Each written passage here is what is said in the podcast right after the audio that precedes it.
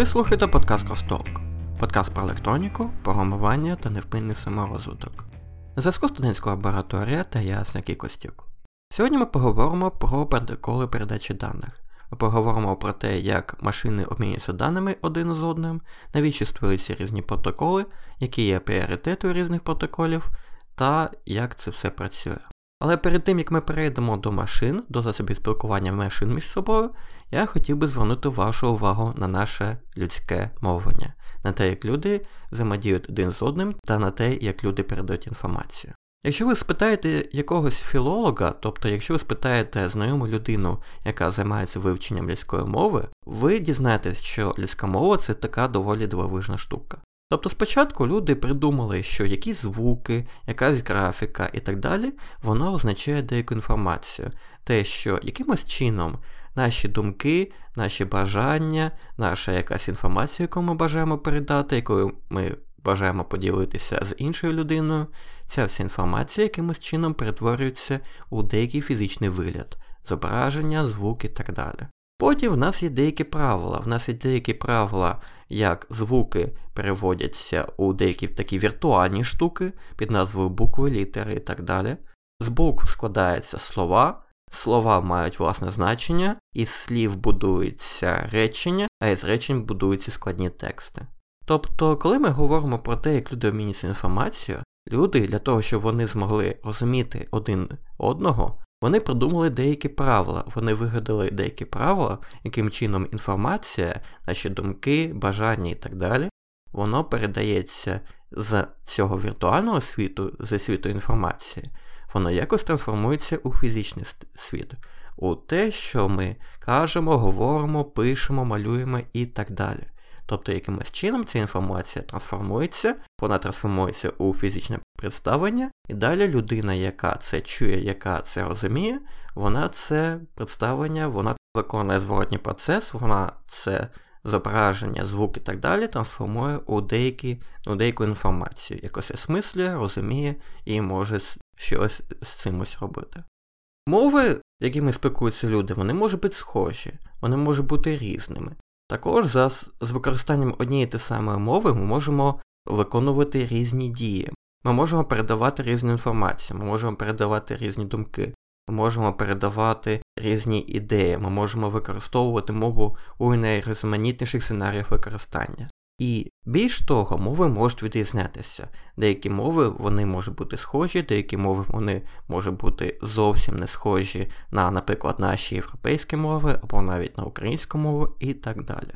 Тобто люди, те, як спілкуються люди між собою, це все дуже сильно відрізняється, і на ці мови, на розвиток цих мов, впливає дуже багато факторів. Дуже багато факторів, наприклад, як ця мова використовується, у якому середовищі Е, живуть люди, які вигадали цю мову, які користуються цією мовою, і так далі. Ну і також є деякий вплив інших мов, інших таких стандартів, за якими люди спілкуються і розуміють один одного. Ну а також, якщо якимось чином прибрати мови, прибрати стандарти, прибрати правила, яким чином ми передаємо інформацію у якийсь інший текст, у якусь візуальне або аудіопредставлення, ми побачимо, що люди перестануть один одного розуміти. Тобто, наприклад, коли постала задача якимось чином передати інформацію, можливо, істотам, які живуть поза землею, якимось іноземними істотами, у яких є інтелект, у яких є потенціальна можливість робити ті самі речі, що ми е, робимо тут на землі, у вчених постало питання, яким чином їм пояснити ту саму інформацію, якою ми володіємо, якою ми користуємося і так далі. Тобто, як зробити так, щоб якісь інші істоти нас зрозуміли.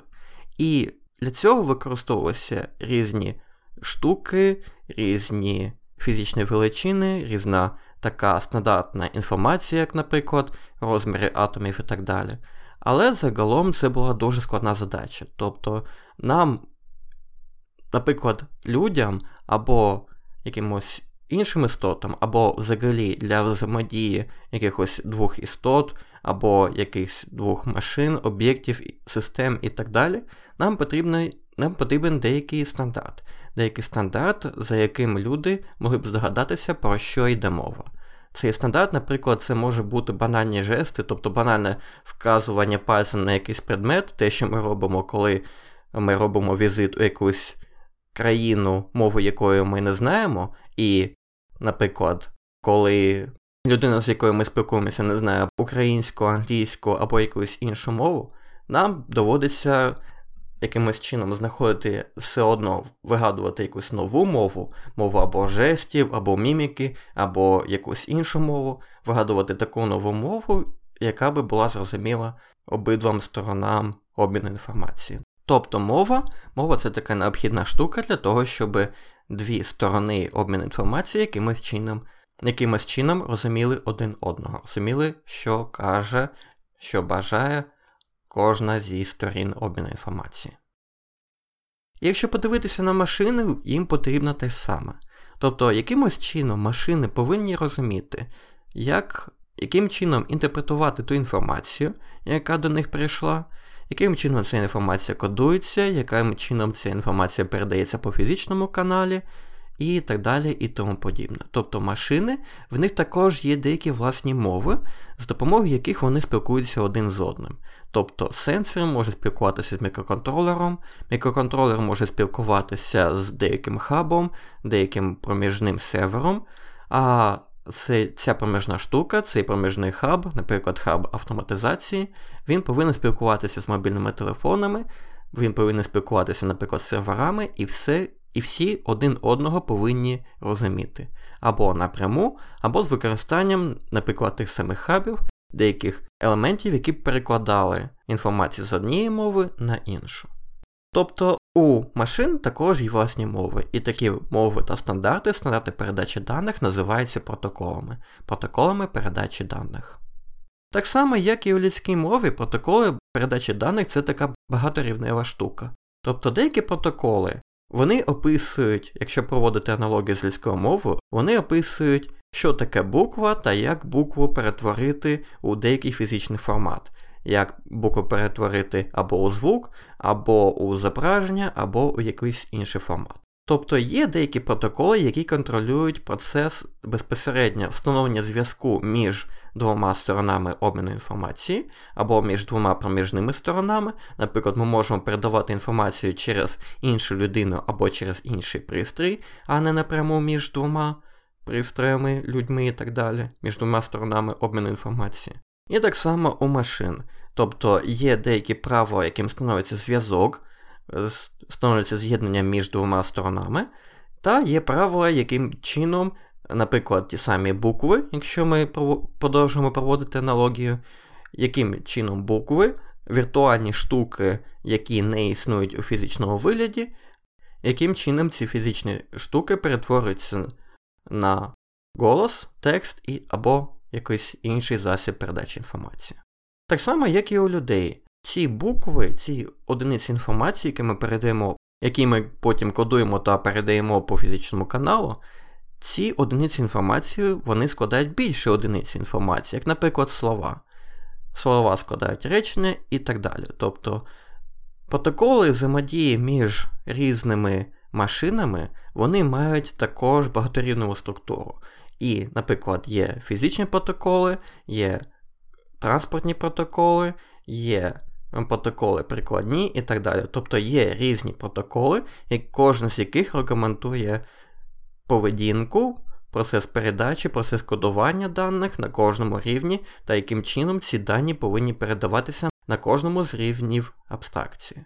Якщо ми говоримо про ті моделі, які безпосередньо використовуються, які безпосередньо використовуються при обміні інформації у якихось мережах, у мережах пристроїв, між двома пристроями і так далі, то ми говоримо про дві стандартні моделі, про дві стандартні моделі, які найчастіше використовуються для опису таких багатошарових структур, для опису протоколів взаємодії у комп'ютерних мережах або між двома комп'ютерами, сенсорами, датчиками, машинами та якимись іншими штуками.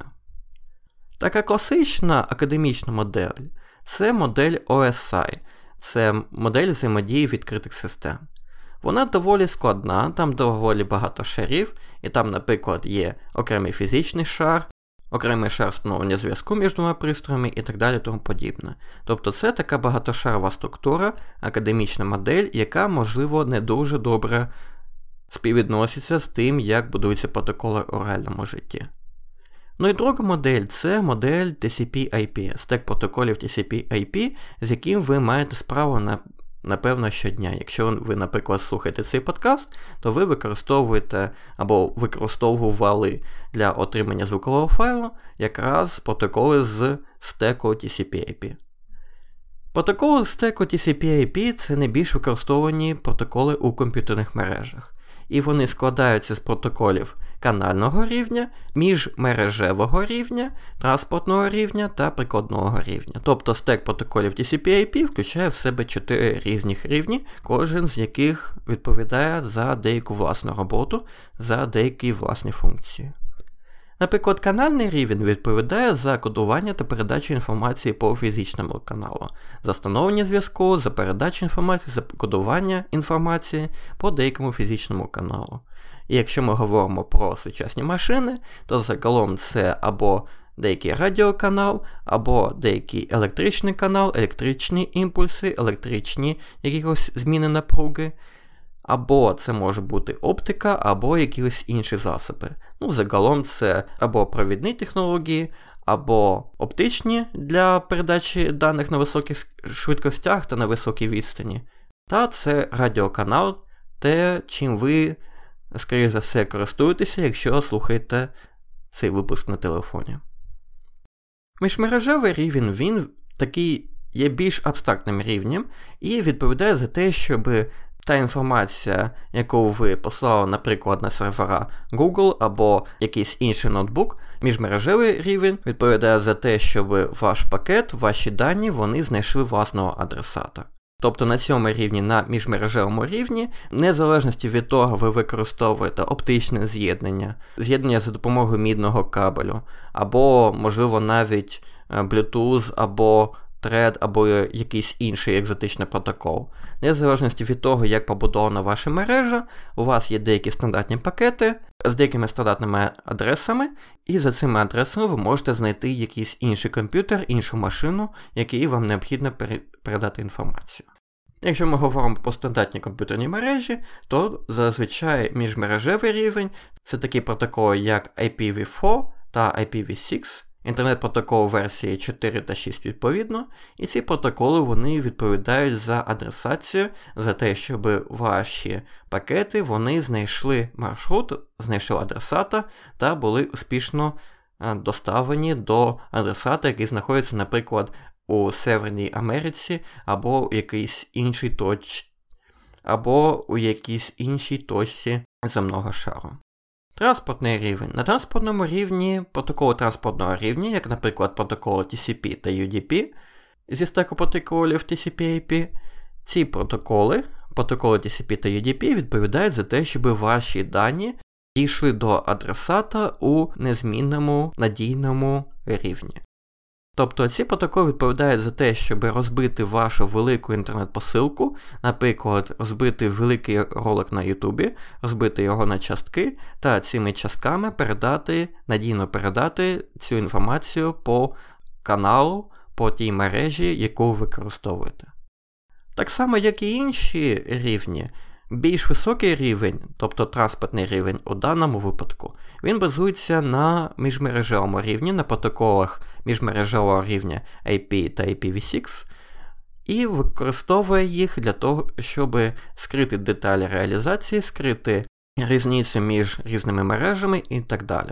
Тобто кожний шар, включаючи, наприклад, транспортний рівень, він використовує більш низькі шари для того, щоб виконувати більш низькорівневі задачі. Ну а транспортний рівень він відповідає безпосередньо за передачу, за те, щоб розбити вашу інформацію на пакети, на елементи, які можливо передати, які можливо надійно передати з використанням цього транспортного протоколу. Ну і найвищий рівень. Найвищий рівень це прикладний рівень. Всі ті рівні, які ми щойно розглянули, канальний, міжмережевий, транспортний, всі ці рівні вони є такими більш службовими рівнями.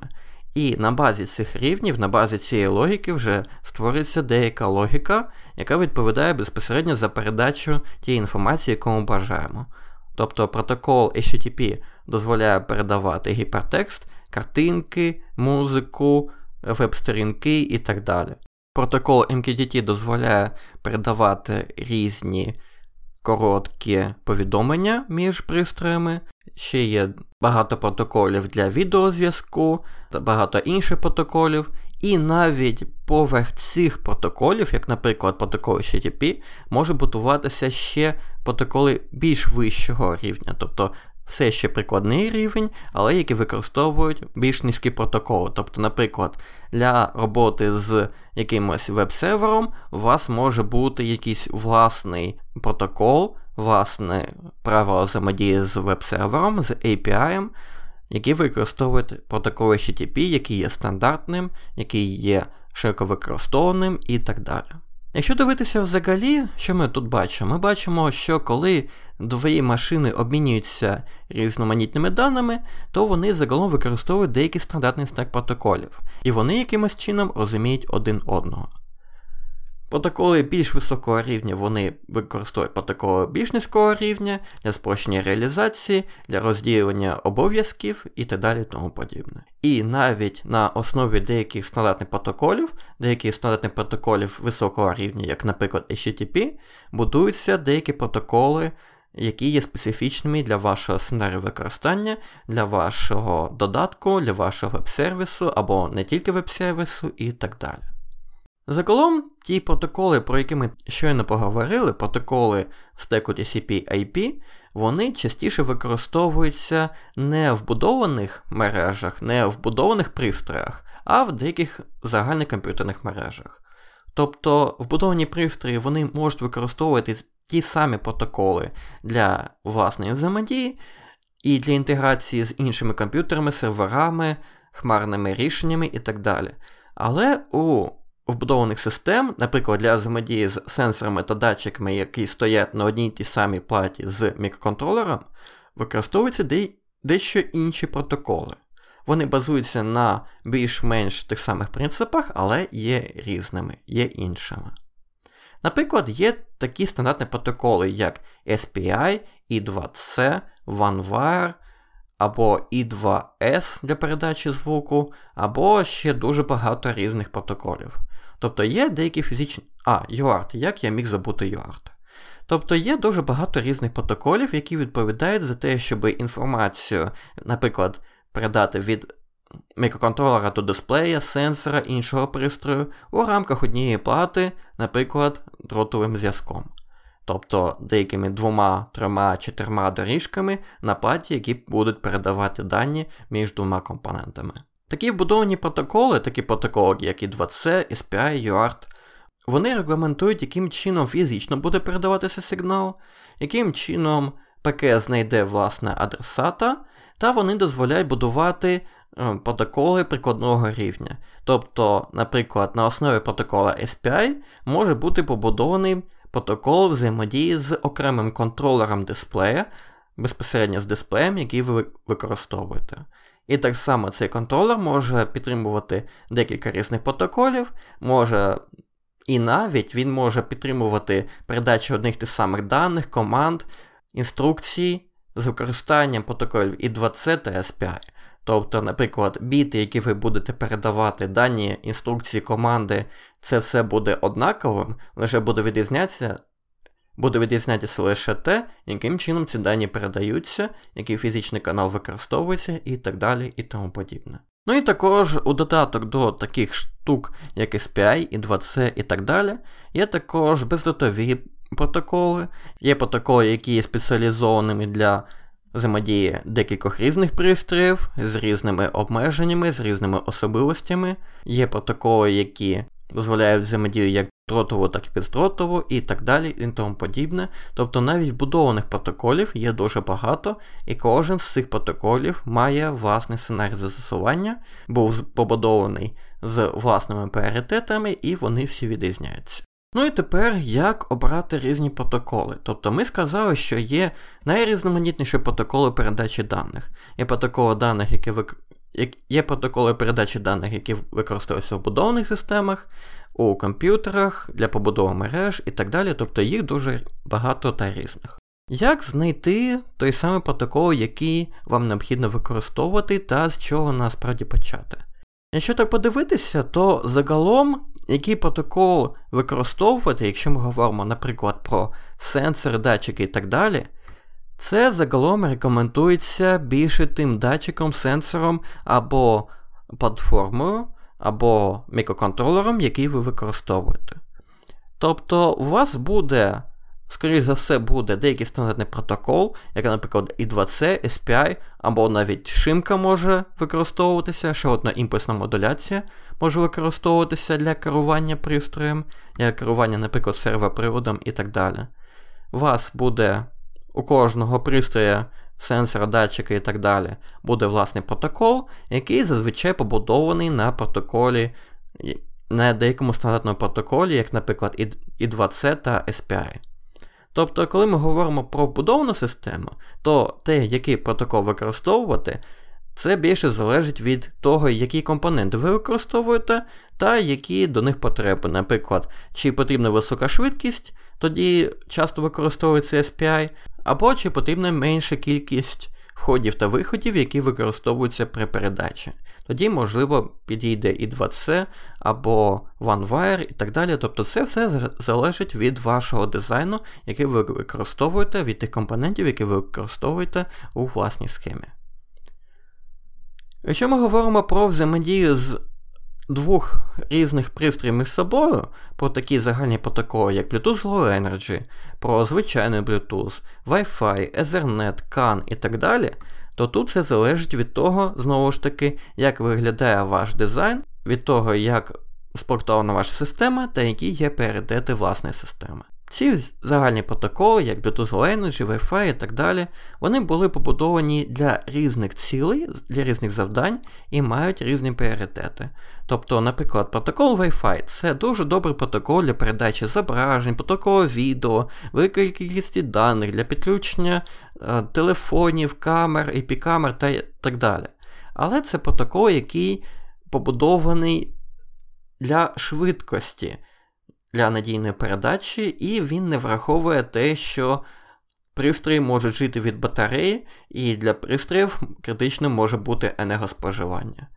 І, наприклад, Bluetooth Low Energy це протокол, який побудований спеціально для того, щоб виконувати практично те саме завдання, виконувати завдання передачі даних по бездротовому зв'язку. Але в нього першим пріоритетом це була передача деяких малих деяких малих порцій даних від сенсорів, датчиків або якихось інших приборів, у яких дуже обмеженим є енергопостачання і є дуже високі потреби зменшення енергоспоживання усієї схеми.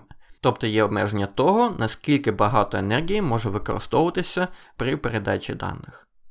Таким чином, наприклад, протокол Bluetooth Low Energy він доволі погано підходить для передачі великих обсягів даних. Наприклад, навіть оновлення прошивки на вашому девайсі сенсорі це може бути доволі серйозним та важким завданням для Bluetooth Low Energy. Але пристрої з використанням цього протоколу вони можуть більшу частину власного часу спати, не використовувати енергію, і якщо використовувати цю енергію, то дуже ефективно. Так само можна казати про найрізноманітніші протоколи. Тобто деякі протоколи побудовані для бездротового зв'язку, деякі для навпаки надійної передачі даних, деякі потребують високої кількості енергії, деякі краще підходять для побудови комп'ютерних мереж, деякі для сенсорних мереж і так далі і тому подібне. Як у всьому цьому не заплутатись, я рекомендую почати з деяких стандартних протоколів, просто подивитися, як вони працюють, ну а далі відштовхуватися від власного дизайну. Тобто, якщо ви знаєте, що у вас що у вашій системі, наприклад, є дуже сильні обмеження на енергоспоживання, ви можете так і зробити. Ви можете відкрити пошукову систему, вписати там, який протокол підходить для, наприклад, сенсорів або якимось, якихось інших девайсів. І вам пошукова система е, дасть посилання на декілька статей, де будуть згадані такі штуки, як Bluetooth Low Energy, як ZigBee, Z-Wave, Thread і так далі. Тобто буде згадано дуже багато протоколів, які виконують саме це завдання. І таким чином, просто дивлячись на те, що вам потрібно від протоколу, енергоефективність, швидкість або якась інша риса, ви обираєте протокол, який ви будете використовувати. Ну а для того, щоб почати, якщо ми приходимо для, до парад для новачків, я би порадив зробити таку штуку. Якщо ви тільки починаєте знайомитися з електронікою, або створити власні пристрої, або, наприклад, ви все життя писали під е, якісь десктопні платформи і вам хочеться чогось нового, то я рекомендую просто взяти деякі стандартні протоколи, як, наприклад, SPI і 2C, UART, та спробувати зробити прості проекти з використанням, наприклад, того самого акселерометра, або флеш-пам'яті, або якогось датчика температури. Просто взяти одні з декілька стандартних протоколів і звикнути до того, що ці протоколи, як, наприклад, SPI і 2C і так далі, вони загалом є так, тими самими, незалежності від того, який пристрій ви використовуєте, акселерометр, дисплей або інший пристрій. І просто відрізняється те, які дані, те ті високорівніві протоколи, які використовуються для взаємодії з цим пристроєм. І якщо ви навчитеся працювати, наприклад, з протоколами SPI, і 2C, UART і так далі, ви навчитесь, ви зможете навчитися працювати з найрізноманітнішими пристроями. Єдине, що вам потрібно буде зробити, і вам потрібно буде ознайомитися з документацією, з даташитом та зрозуміти, які дані необхідно передати з використанням цих протоколів, які команди, які Наприклад, адреси, регістри, які правила використовуються для доступу до тих даних, які має віддалений пристрій, який має пристрій, з яким ви взаємодієте. Ну і після того, як ви подивитеся на ці фундаментальні протоколи, на ці фундаментальні протоколи, які використовуються для обміну інформацією між пристроями на одній платі, тоді вже можна починати роботу над якимись іншими протоколами. Просто беріть протокол, який вас цікавить, або, наприклад, Wi-Fi, але він буде доволі складний, або Bluetooth Low Energy, або ZigBee, Thread, або якийсь інший протокол. Оберіть просто протокол, який вам подобається, і спробуйте реалізувати такий простий проєкт, як, наприклад, термометр, або розумну Wi-Fi лампу, або якусь іншу штуку, і так далі і тому подібне. Тобто просто відштовхуйтесь від того, що ви хочете зробити, оберіть правильний протокол і починайте роботу. Ну і на цьому наче все. Дякую, що слухали. Будь ласка, залишайте ваш зворотній зв'язок, кажіть, чи подобається вам такий формат. Отже, ще раз дякуємо, дякуємо, що слухаєте подкаст Костоп. Залишайтеся з нами, підписуйтесь сторінки лабораторії в соціальних мережах, слідкуйте з нами у Телеграмі та Фейсбук. Всім дякуємо та до зустрічі!